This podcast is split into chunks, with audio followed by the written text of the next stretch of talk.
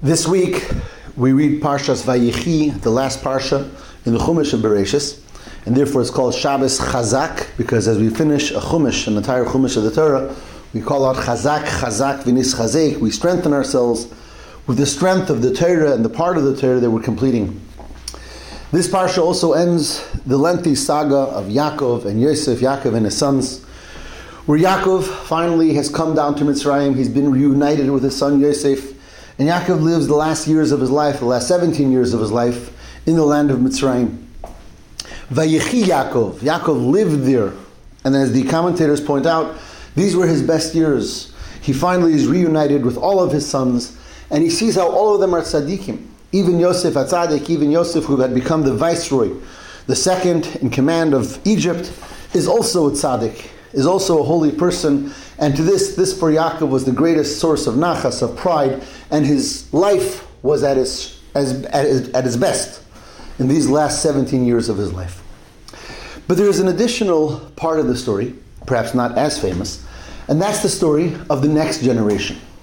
In other words, Yaakov has his 12 sons, the 12 Shvatim, but then there is the third generation, and in this parsha we zoom in on Yosef's two sons, Ephraim and Menashe. And Yosef brings his two sons before his father Yaakov, and Yaakov says that Ephraim and Menashe are going to be for me just as Reuven and Shimon. And what Yaakov means here is something very powerful. That we know we're a nation of 12 tribes, typically understood to be the 12 sons of Yaakov. And that's true. But Yaakov says that the two sons of Yosef can be counted as tribes on their own, just like the other, just like their uncles, or just like Yosef's brothers. And in many areas, Ephraim and Manasseh are considered independent tribes. And this becomes very important later because the tribe of Levi many times is not counted. Um, because they're the Kohanim, they're the Levim. Um, they didn't receive a portion in the land of Eretz Yisrael because they were serving the Jewish people. So if you take out Levi, you would think you only have 11, but no. Uh, land of Israel is divided into 12 sections because Ephraim and Manasseh are unique. They're tribes on their own. So the tribe of Yosef really is divided into two, the tribe of Ephraim and the tribe of Manasseh. And that gift was given to Yosef in this week's Parsha. When Yaakov says, Ephraim and Manasseh are mine, just like Reuven and Shimon. Those two specific grandsons joined the Shvatim, and they become independent Shvatim on their own. So interestingly and beautifully, we have here a story of three generations. We have Yaakov, we have his sons, most prominently Yosef, in our story, and then the next generation, the third generation, Ephraim and Manasseh. And as we discussed so many times, all the stories of the Torah are a lot more than stories. They're messages, and they're telling us how to live, and they're representative of very great, unlimited messages, as Ramban pointed out, and as we said so many times. What's the inner meaning? What's the inner story of the three generations? The father, the son, and the grandsons. Yaakov, Yosef, and his sons. And perhaps let's understand it with a metaphor a person uh, plans to do some type of major, um, any type of major plan in life, whether it's in studies, whether it's a job, whatever it is, a person has a goal, sets goals for a major undertaking. So there is thinking about the goal and understanding the goal and knowing the goal, the purity and the beauty of the goal. Inevitably, when the person sets out to bring the goal to fruition, there's going to be challenges, there's going to be deterrence. So the successful person is not going to let those challenges challenge them. They're not going to let the deterrence deter them. They're going to hold strong, they're going to hold true to their goal until they carry it out to its successful fruition. So one might think that the greatest measure of success is when one was able to withstand all the challenges and withstand all the deterrence, not let them sway the person from the person's path. Says the Rebbe, true but not true. There's something greater. The greater level is not when the person doesn't let the challenges and deterrence deter them, but rather when the person is able to use those challenges and deterrence as boosters, as steps to greater success. Not merely holding on to the initial goal and keeping straight, not being, not letting themselves be, you know, be taken off the path, but rather to use the deterrents, turn them around and make those deterrents stepping stones to much greater success, using the deterrence to get there. And that's the ultimate level of success.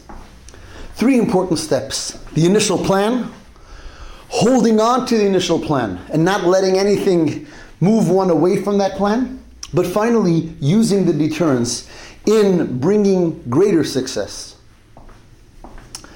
That's really the story of every neshama, every soul coming down into this world. The neshama, the soul, on high, is basking in the radiance of Hashem. Everything is clear, everything is holy, everything is, is, is obvious, the holiness and the purity of Hashem, His Torah, and His mitzvahs. Everything is clear. That's where the plan is perfect. The soul comes down into this world, enclosed in a body, suddenly surrounded by a world that in many ways is challenging the purity of the soul, the holiness of the soul, the relationship to Hashem. So many challenges, so many tests, so many deterrents. And therefore, the first order of the day is remember where you came from and hold on tight. And don't let the challenges challenge and don't let them take me away from the path that I know is the right path. And that's the first step, important step, imperative step to success of the soul. But ultimately, there's a deeper goal, a deeper mission. Because all of those challenges and deterrents were created by Hashem Himself. And they ultimately all can be used to become stepping stones to serve Hashem even better and to bring a greater and deeper and holier appreciation in our relationship to Hashem and Hashem's relationship to every aspect of this world. And that's the ultimate goal.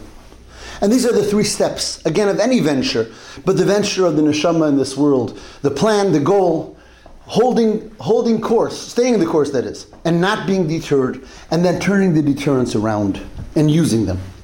And that's really the story of Yaakov, Yosef, and his sons. Yaakov was holiness. Yaakov was one of our forefathers. Yaakov, Kabbalistically, was what, was what we call a neshama of Atzilus, a neshama, a soul from the highest forms of holy creation. Yaakov lived the vast majority of his life in the land of Israel, the holiest of places. Over 100 years of his life he lived there, basking in the holiness of Eretz Yisrael. That's Yaakov. Yaakov represents the neshama, the soul, in heaven, where everything is clear, everything is beauty, beautiful, and everything is holy. Yosef HaTzadik only lived in Israel by his father for the first 17 years of his life. The rest of his life he was sent down to Egypt. He was in captivity, he was in slavery, he was in prison, he was a king, he was fully invested in Egypt his entire life.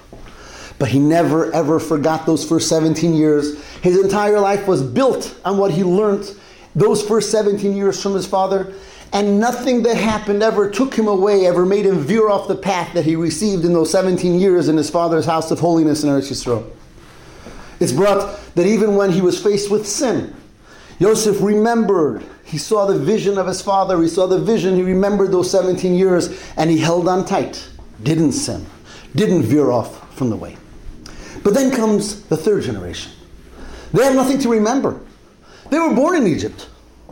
They're not living a life remembering the years of holiness. They're made in Egypt. And being made in Egypt children, they also were tzaddikim. They also held on strong to the ways of Yaakov, to the ways of Yosef, to the ways of Torah, to the ways of Hashem.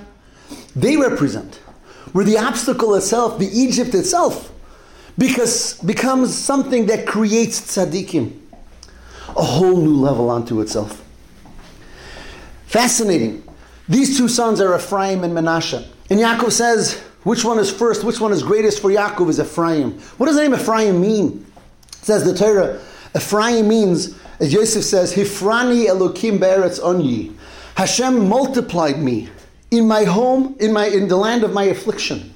So that my afflictions, the land of affliction, Egypt, an immoral, a decadent place, became not only a deterrent to be ignored, but I was multiplied from the place of affliction. I used those obstacles and became greater. That's what Ephraim, and in a bigger picture, Ephraim and Menashe represent. That's what the grandchildren represent. And that's what Yaakov Avinu says when he says, Ephraim and Menashe kiReuven v'shimon yuli. Ephraim and Menashe are precious to me, like the shvatim. They're not my sons, they're my grandsons. but they bring something new to the table, something great to the table. They bring to the table the ultimate goal, the ultimate purpose. Not the one who's connected only because they're holding on tight and remembering and not letting themselves be veered off the path, but the one who uses every deterrent and turns that into something that brings them to a greater and holier place. And that's how the Chumash finishes. The Chumash finishes, we're in the land of Egypt. As Bereshis finishes, the, the, the uh, core of what's going to be the Jewish nation finds themselves in Egypt, finds themselves in exile. And the message being that exiles and Egypts and difficulties and tribulations and tests are ultimately not only something that we have to go through in order to learn how to ignore it, but something that we have to go through in order because that creates us, shapes us, and brings us to the ultimate place where we have to be. May Hashem help that after this long exile that we've been in, and we're waiting imminently for the coming of Mashiach, by now we've used and we've and, we've we've been through every different type of aspect of the deterrence of this exile. By now we're ready to turn it all around and see the revelation of Hashem and everything with the coming of Mashiach. May it be today. Have a wonderful Shabbos.